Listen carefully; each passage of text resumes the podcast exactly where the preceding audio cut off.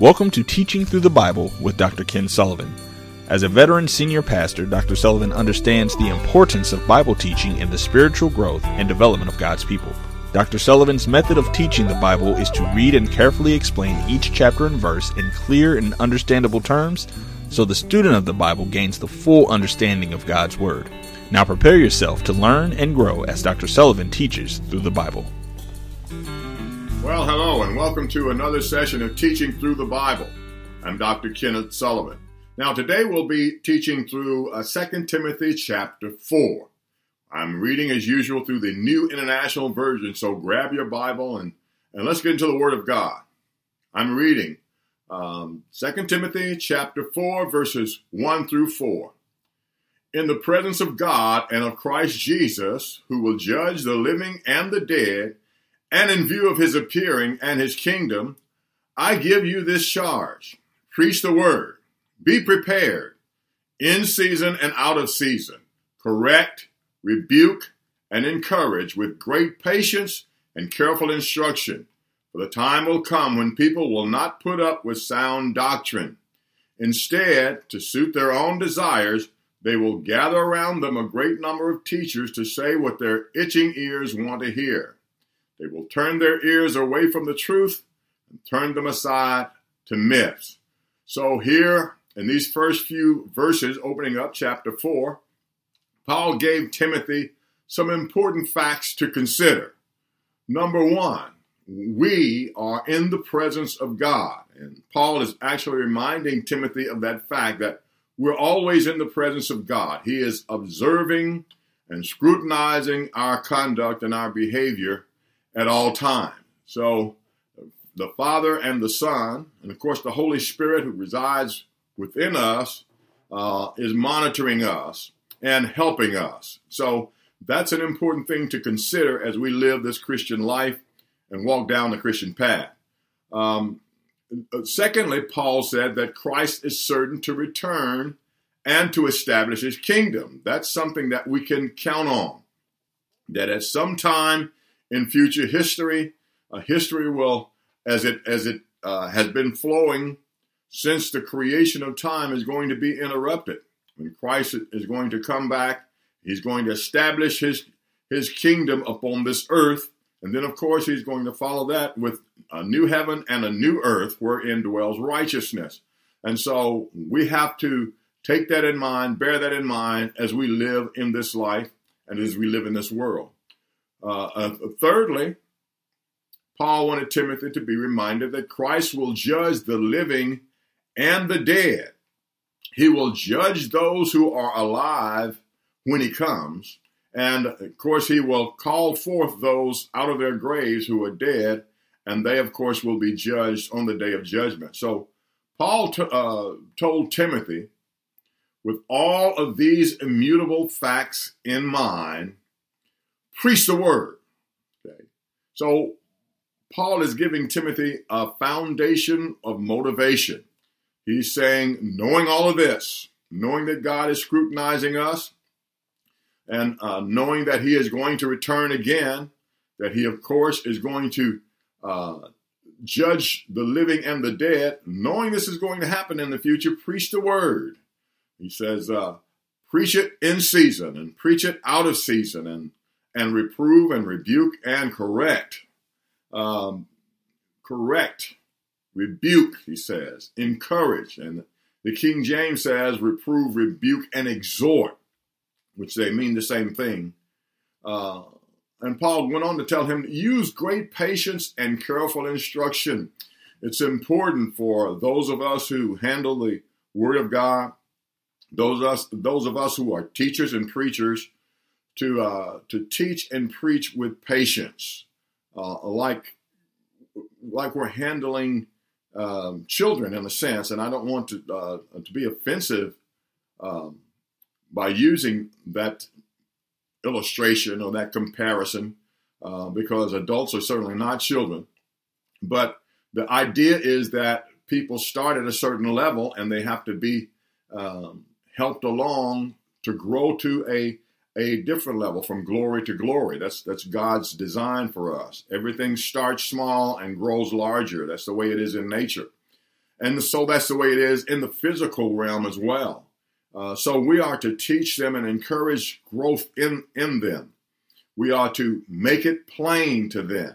Use great patience, careful instruction, break it down to them, read and explain the scriptures to them, and certainly we are to set the right kind of example for them.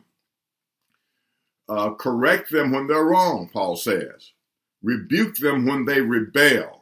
You know, uh, uh, when I was raising my children, I uh, tried to avoid uh, punishing them or rebuking them for anything that was beyond their control. If they had an accident, if they if they spilled milk or something like that, that, that was something that's, that's normal. You can't punish a child for something that's an accident. But but when there was open rebellion, when they when they did something that I had told them not to do and they defied my authority, then punishment would follow. Then then uh, certainly a, a rebuke would follow. And then if they persisted in that, then something a little sterner would follow.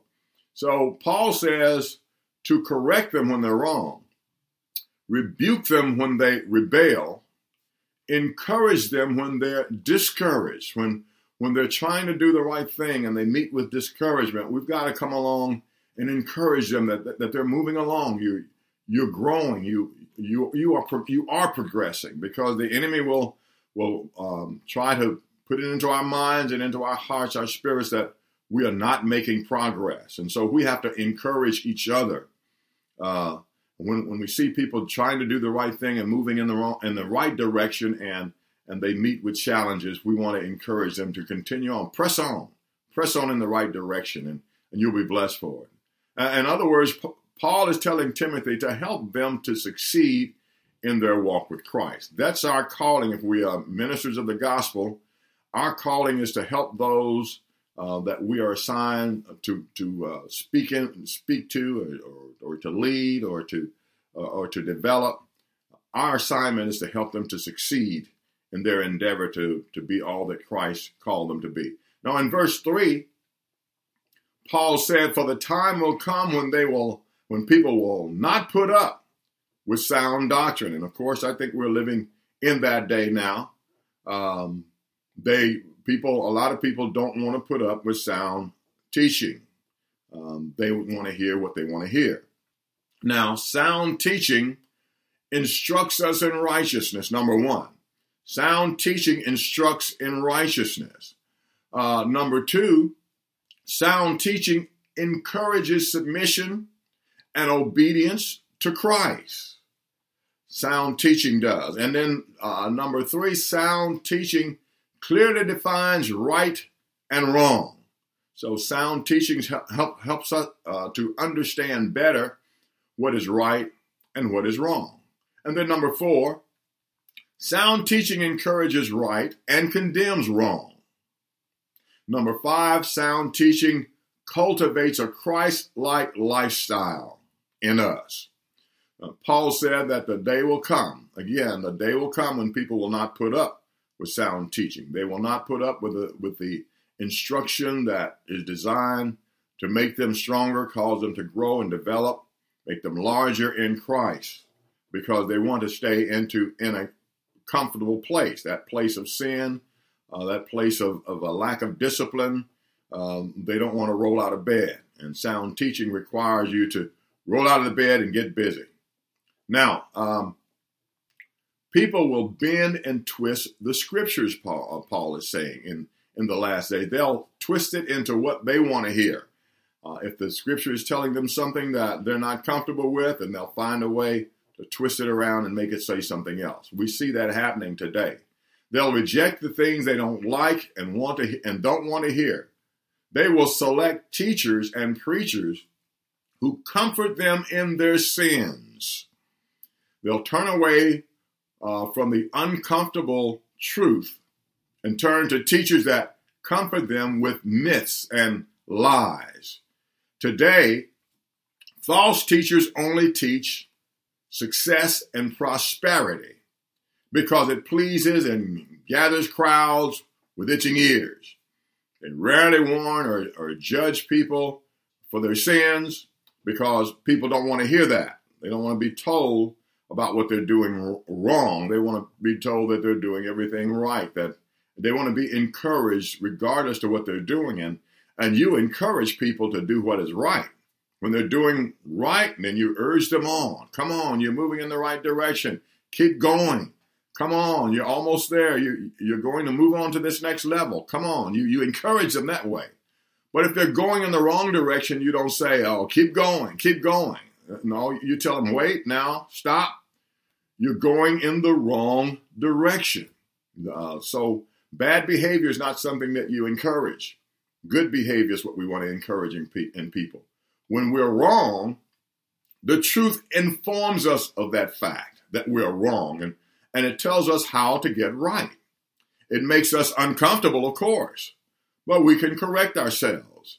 Uh, you get uncomfortable when you find out that you've gone one hundred miles in the wrong direction. You know, I, I uh, drive quite a bit, um, and I enjoy traveling sometimes by car. Uh, I like to see the countryside. And uh, sometimes when I'm driving, I'll end up going in the wrong direction. And I, and I find out, well, of course, I don't have to do it as much now because we have the G P S system. But in in, uh, in previous years, in the past, sometimes we were going by a map, using a map, and sometimes break out in the wrong direction and, and go down the road a long ways, in the wrong direction. Then I then I realize, hey, I'm going in the wrong direction. Now, it's not uncom- it, it, it is not comfortable. And it's no fun to realize that you've got to backtrack fifty miles to correct yourself. But it's not fun. It's not, uh, you know, it's not exciting. There's nothing, um, you know, uh, interesting about it. You just gotta, you just have to suck up and do it. And so, uh, because you don't want to keep going in the wrong direction because you're getting further and further away from your destination. And that's the way it is in life. Sometimes we have to backtrack, and it's and it's not fun when we go down the wrong road and we have to turn around and uh, and do the first works over. But it's necessary to get to our destination. Uh, when we are wrong, the truth, it informs us, it helps us to get right. Now, false preachers and false teachers make people think they are right when they're wrong. So they're encouraging them to go continue down the wrong uh, path, heading in the wrong direction, headed for the wrong destination. We as ministers of God and, and those of us we, are at, we who are stronger Christians, because every Christian should be uh, learning and growing so that they will be able to teach others. That's what Paul says. He says, uh, when you should be teachers, Um, you need somebody to teach you. So we, we need to grow to a point that everybody, each one can reach one, or or everybody can touch other people and to help them along. But especially those who are carrying the word of God, we've got to tell people the truth to help them to continue in the, to get right and to, and to continue in the right direction. False preachers promise success and prosperity without obedience and submission to the will of Christ. You know, I, I read through the Bible, as I said in one of the other sessions, uh, every year I read through it at least once or twice. And one thing I notice, one principle, one pattern, is that all through the Bible, God uh, encourages people to obey. And he said, and he says, in essence, in principle, that if you obey, then you will be blessed. Blessings follow obedience, B F O. I wrote that in my Bible, B F O, and it's all through my Bible. Whenever I come across that principle, I write B F O, blessings follow obedience. Uh, so you cannot disobey. Blessings don't follow disobedience. Uh, trouble and hardships follow disobedience, but blessings follow obedience all the way through. God says, if you obey me, you'll be blessed. If you obey me, if you do what I say, uh, you'll be blessed in the city, blessed in the country, blessed in the field. And, and all the way through that principle carries through the Bible. So we have to teach that because it is such a sound teaching. And, and if people will earnestly follow after God, Jesus said, first seek ye the kingdom of God and its righteousness, and all of these things will be added to you. You'll prosper and, and you will succeed if you buckle down and determine to obey God. Well, false preachers are telling people that they're going to prosper regardless of what they do. They don't even address the idea that you've got to obey God. They just say, your season is coming. Um, they tell people that uh, Jesus is is is uh, is Savior, but they don't tell them that Jesus is Lord. He saves us, but he also rules over us. He's our master. Uh, you know, we have transferred ownership. Ownership has been transferred from Satan to Christ. And when we are slaves to Christ, and we have to obey him if we want to receive his blessing. The truth is, God's promises of success and prosperity are conditioned upon obeying his commands and following his instructions. Isaiah one and nineteen and twenty says, in the N I V says, if you are willing and obedient, you will eat the good of the good things of the land. But if you resist and rebel, you'll be devoured by the sword. So we can't make blanket promises of prosperity and success to an audience that's mixed with obedient people and disobedient people. We've got to be more surgical about that. We've got to be more direct. We've got to warn, or we've got to uh, make it plain that those of you who are obeying God, those of you who are really following Christ and you're earnest about following Christ, uh, there's a blessing ahead of you. You keep going. And those of you who are rebelling against Christ, know that there's more trouble ahead of you. You're not going to get, you're not headed out of the trouble. You're headed deeper into it because God's going to keep pressure on you until you turn around. You know, uh, when I was growing up, uh, people believed in disciplining their children. Uh, m- my dad certainly disciplined me. And the Bible says that whom God loves, he chastens. Uh, and so, you know, when I when I did wrong, my dad didn't punish me for for things that were beyond my control. If I if I failed and knocked over a table, if or if I turned over a glass at dinner time, he didn't punish me for that. Um, he might have scolded me a little bit and said, be more careful, but he didn't punish me for that. But if I rebelled, if I, if, if I did something that he said not to do, he had made it plain to me, don't do this. And I did it anyway. Well, the belt was coming out. And, uh, and, and so I learned, don't do that. I mean, do this, don't do that. And it's the same way God works. He's not going to encourage and reward people who are doing what is wrong.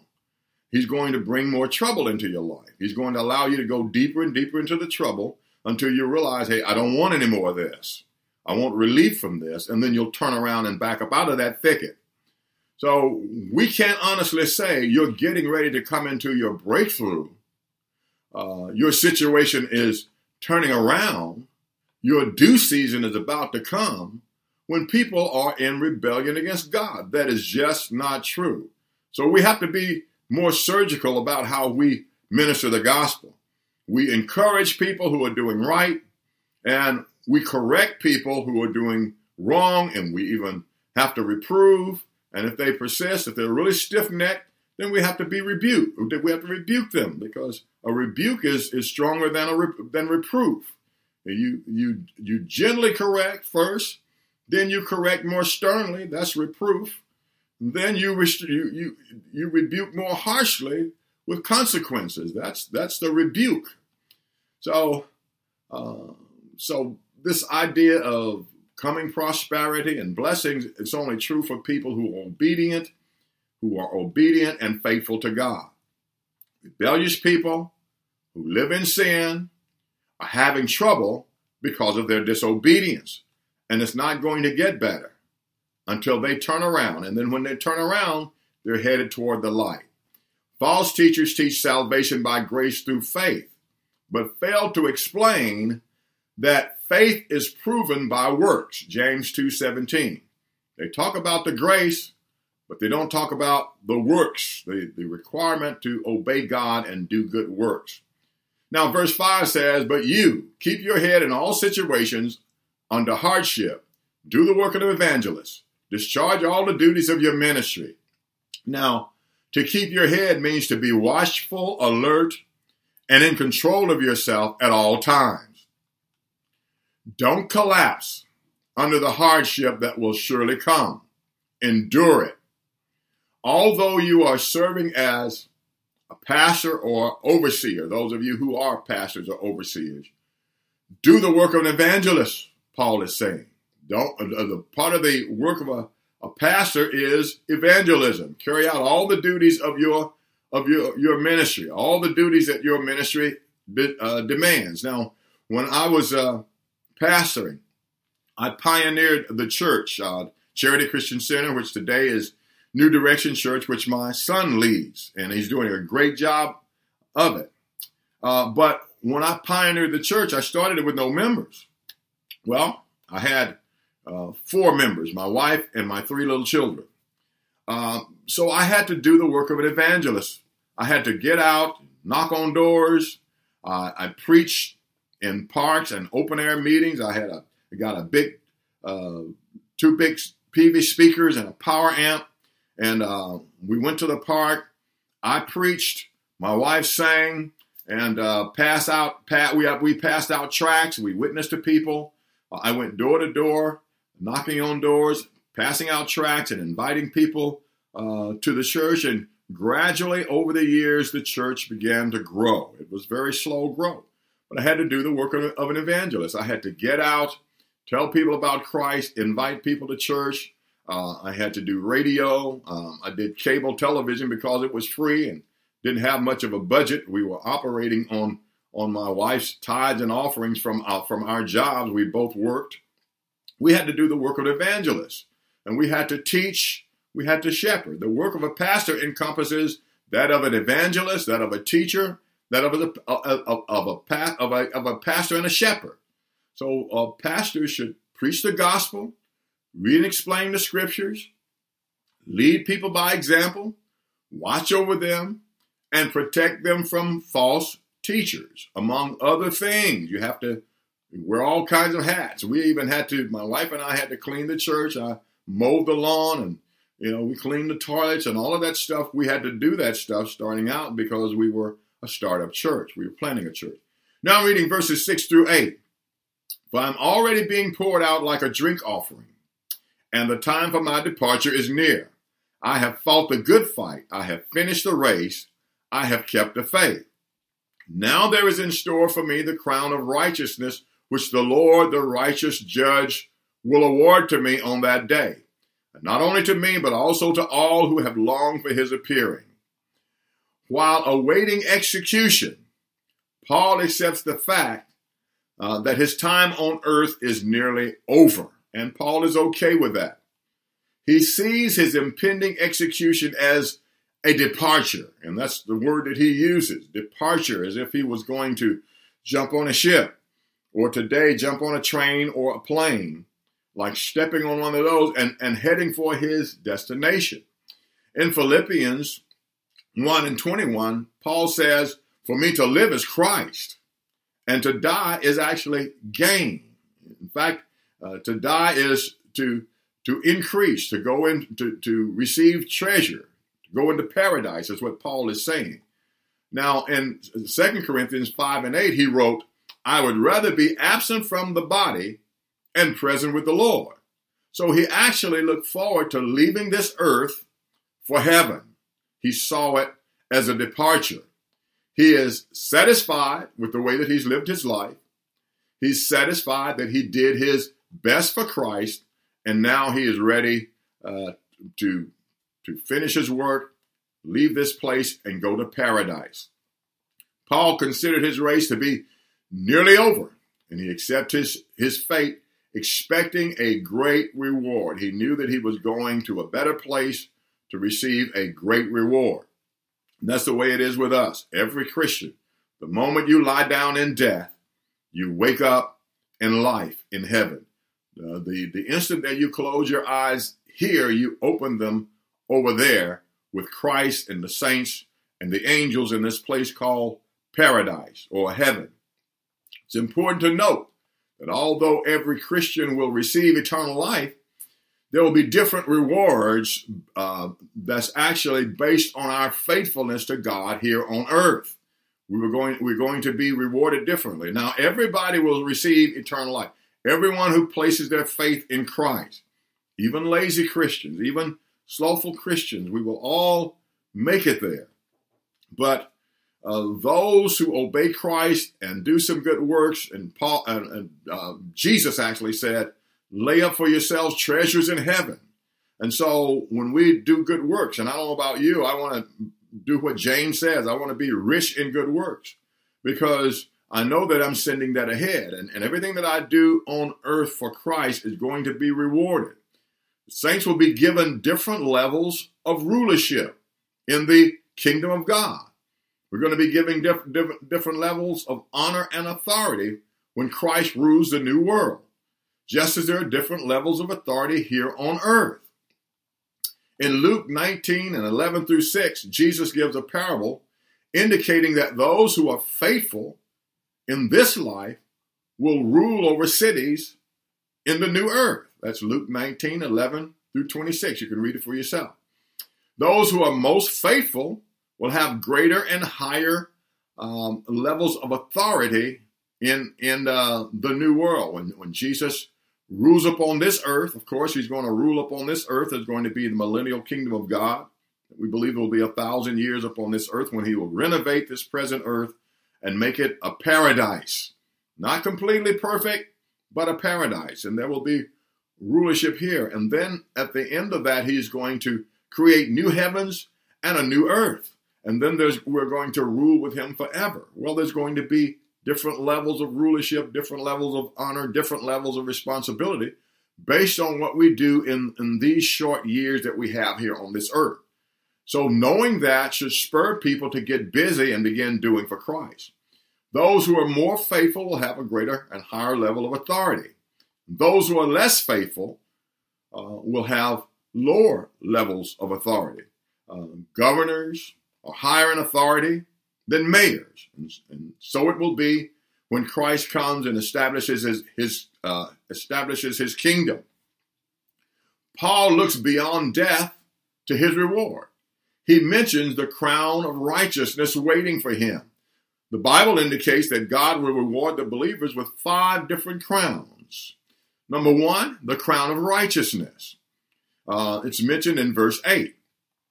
It's promised to those who love and long for Christ to appear. Um, it speaks of an intimate relationship with Christ. So, you know, I don't know about you, but I'm longing for Christ to appear. Every day I'm praying, Lord, come, take over this world, establish your kingdom, rule over it in righteousness, and let us rule with you, under you. And that's what the Bible promises. In the book of Daniel, the Bible says, and the kingdom will be given to the people, to the saints of the Most High God. Well, that's us. If we're, if we're believers in Christ, we're following Christ, then we are the saints of the Most High God, and we are Christians. Uh, and we are going to be ruling and reigning with him forever.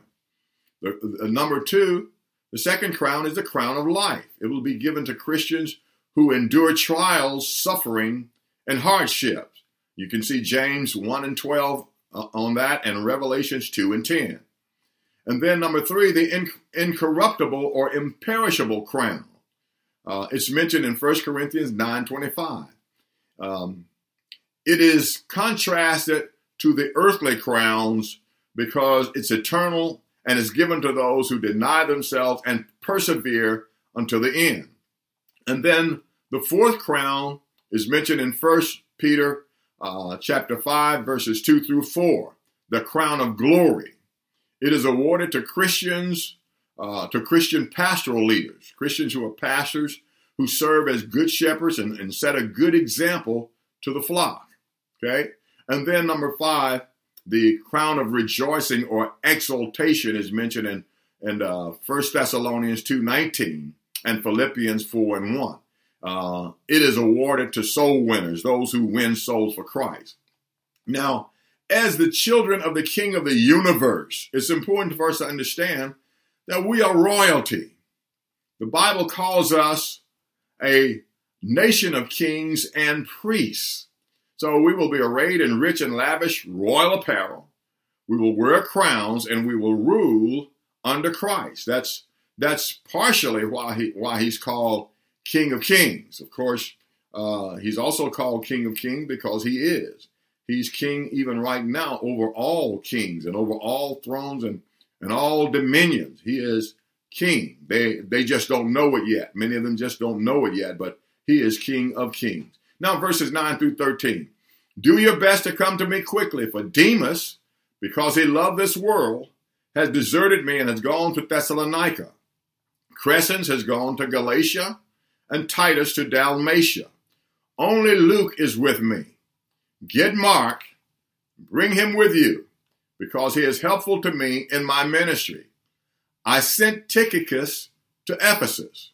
When you come, bring the cloak that I left with Carpus at, at Troas, and my scrolls, especially the parchments. Now, Paul was longing for companionship. He had been deserted by Demas. His other companions had also left for various reasons. They uh, didn't desert him, but Demas did. And Luke was the only companion that he had left. So Paul was facing execution and wanted to be surrounded by Christian brothers. Paul specifically asked Timothy to bring Mark with him and, and, and compliments Mark for his usefulness in the ministry. Now, this wasn't always the way Paul looked at Mark. Uh, Paul had rejected Mark earlier as a missionary partner years earlier because he abandoned them on their first missionary journey and he went home to mama. Uh, he got tired. Uh, I guess he got homesick. He was young. And so he, I guess he said, forget this. Maybe that wasn't his attitude, but of course he did leave. He left early and he went back home, and, and Paul was more rigid in his earlier years. He was more stern, and, and of course, he was focused on getting things done, and he didn't have much use for anybody who who uh, who didn't carry their weight and who didn't stick it out. So um, they had this big rift, Paul and Barnabas, when they got ready to go on the second missionary journey, because Barnabas wanted to bring Mark, his cousin, with him, and Paul said, no, we're not bringing him because he left us. He abandoned us the last time. And so there was that great rift, but Paul had now matured, and Mark has uh, has matured, and Paul sees the value in this young man. Paul is, is now more patient, and Mark is more mature and useful. And so Paul says to uh, says to Timothy, bring him along. And uh, this whole rift between them can be found in Acts chapter fifteen, verses thirty-six and forty-one, if you want to read that. So now Paul sees the value in Mark and wants him to bring him along. Paul asked Timothy also to bring his cloak because he suffered cold in the uh, in that Roman prison, which uh, those Roman prisons were really dungeons. He also wanted his books and more writing material, more writing parchment to, to continue writing and giving instructions to the saints. He wanted to he wanted to continue his ministry all the way down to the end because Paul was that dedicated. Now, verses fourteen and fifteen. Alexander the metal worker did me a great deal of harm. The Lord will repay, repay him for what he has done. You too should be on your guard against him because he strongly opposed our message. This Alexander is possibly the same uh, one mentioned in First Timothy one twenty. He opposed Paul and his message about Christ, and, and he caused Paul a lot of trouble, so much so until it stuck out in Paul's mind, and And Paul wanted to warn Timothy about him because this guy was a real troublemaker, um, and he really raised a ruckus. This man was such a minister, Paul, that he, he had to uh, alert Timothy to him. Now I'm reading verses sixteen through eighteen. In my first defense, no one came to my support, but everyone deserted me. May it not be held against them, but the Lord stood at my side and gave me strength so that through me, the message might be fully proclaimed and all the Gentiles might hear it. And I was delivered from the lion's mouth. The Lord will rescue me from every evil attack and will bring me safely to his heavenly kingdom. To him be glory forever and ever. You know, that's the thing that should give comfort to us, that no matter what happens to us in this life. Now, Paul was facing beheading. He knew he was going to be executed soon. But the thing that gave him comfort was that he knew that he could rely on God, that even regardless of the beheading, that God would bring him safely into his heavenly kingdom. He knew he was going to heaven. So now, Paul felt totally alone. He mentioned the fact that uh, certain people had left him. Only Luke was with him. And, and so, of course, he is feeling alone and in need of human companionship. Uh, at his first hearing, he felt completely abandoned. Now, God created us to need human companionship. A, a friendly and supportive human pres, uh, presence is, is always comforting when we're going through trouble, when we uh, when we are are in deep uh, trouble and affliction from the enemy. Human companion helps. Although he lacked human companionship, Paul knew that God was with him, and Paul said God stood by him in that difficult time when he was going through that uh, first hearing. Just as God strengthened Jesus to face the cross, he strengthened Paul for this ordeal that he was facing, for his suffering. Everything that Paul suffered, God was with him to strengthen him and to comfort him through it. Paul was certain throughout his ministry that uh, he would not be stopped. He would not be stopped by his afflictions. He would not be stopped by his opposition from doing the work that he'd been called to do. Uh, he was confident that he was going to finish this thing. Paul comforted himself by reminding himself that when his work was over, God would deliver him safely into heaven. And Paul saw his pending execution as his ticket to heaven. Death was only a vehicle uh, that he would ride into glory. He would uh, jump on it, and on into glory he would he would go. And so Paul, I'm sure he preoccupied, uh, preoccupied himself with these thoughts as he was going through his difficulties. And we have to set our thoughts on higher things, on, on things that are that are encouraging, things that are, are of good report, the Bible says, things that are lovely and trustworthy. We have to we have to learn how to set our minds not on the trouble, but to look beyond that trouble like Jesus did. The Bible says, for the joy that was set before him, he endured the cross, despising the shame, and is now set down at the right hand of the Father. But how did he endure that hardship? By looking beyond it, by looking on ahead. He set his affection, his mind, his he set his his his thoughts on when he would be through the trouble and with us. Now, verses nineteen through twenty-two. Greet Priscilla and Aquila and the household of Onesiphorus. Erastus stayed in Corinth, and I left Trophimus sick in Miletus. Do your best to get here before winter. Eubulus greets you, and so do Pudens and Linus, Claudia, and all the brothers and sisters. The Lord be with your spirit. Grace be with you all. Paul said he left Trophimus sick in Miletus. This is very important and useful information because it lets us know that only the Lord Jesus, uh, only God has the power to heal all the time. Only God has the power to heal at all, uh, uh, really. We need to establish that first. But Jesus was the only person who healed every case. We can pray and we can believe, and sometimes we will see God heal. Then there are other times we will pray and believe, and God chooses not to heal. No one but Jesus was able to heal every person every time. So we shouldn't get down in the mouth, and we shouldn't work up things. And and and uh, I, I hear a lot of testimonies about healings, and I, I believe in the power of healing. I believe in the supernatural move of God today. But a lot of times people are propping up stuff that's uh, really not a healing. Uh, it's something that that that they're forcing through uh, to try to lend credibility and credit to their own power of healing. Nobody can heal everybody. Or Paul would not have left um, uh, left this man sick at Miletus. In verse twenty-one, Paul urges Timothy to get there before winter, when travel would be more difficult and he would be uh, more likely to face shipwreck, as Paul had done, uh, and everything was more dangerous. So Paul wanted him to get there before the seas began to stir up and become uh, more stormy and choppy.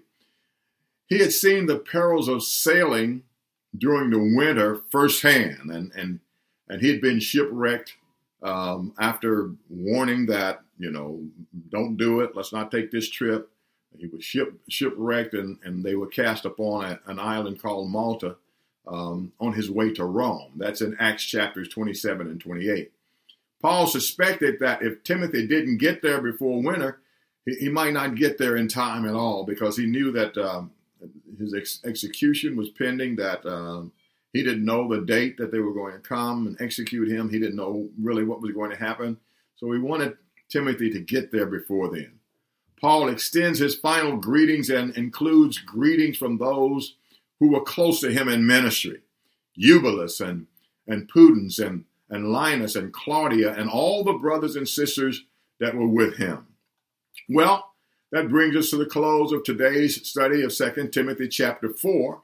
Next time, um, we'll begin studying, we'll cover the first chapter of the book of Titus. We'll begin studying in the book of, Chit- of, of Titus. Now, if you live in the Indianapolis area, come visit us at New Direction Church, where my son Kenneth Sullivan is the senior pastor, Kenneth Sullivan Junior Our East Campus is located at the corner of thirty-eighth Street and Hawthorne, and our North Campus is located at uh, the corner of eighty-sixth Street and Hague Road. Our services time, service times are at eight thirty and ten thirty a.m. And on, uh, on that's on thirty-eighth Street, and on uh, our Hague Road campus, our uh, our service time begins at ten a.m. I hope to see you at one of our services, and uh, I want to thank you for joining us. And until next time, God bless you all. Thank you for tuning in to Teaching Through the Bible with Doctor Ken Sullivan. We hope this program has benefited you in your Christian walk. For a free download of this program and to browse Doctor Sullivan's books, videos, and audio titles, visit our website at emerge curriculum dot com. Please tune into our next teaching session on Vision Stream Network or listen on demand from our podcast. Trust you've enjoyed this teaching. I want you to know that my book, Teach Me About Heaven, it's available on amazon dot com, or you can get it at w w w dot emerge curriculum dot com.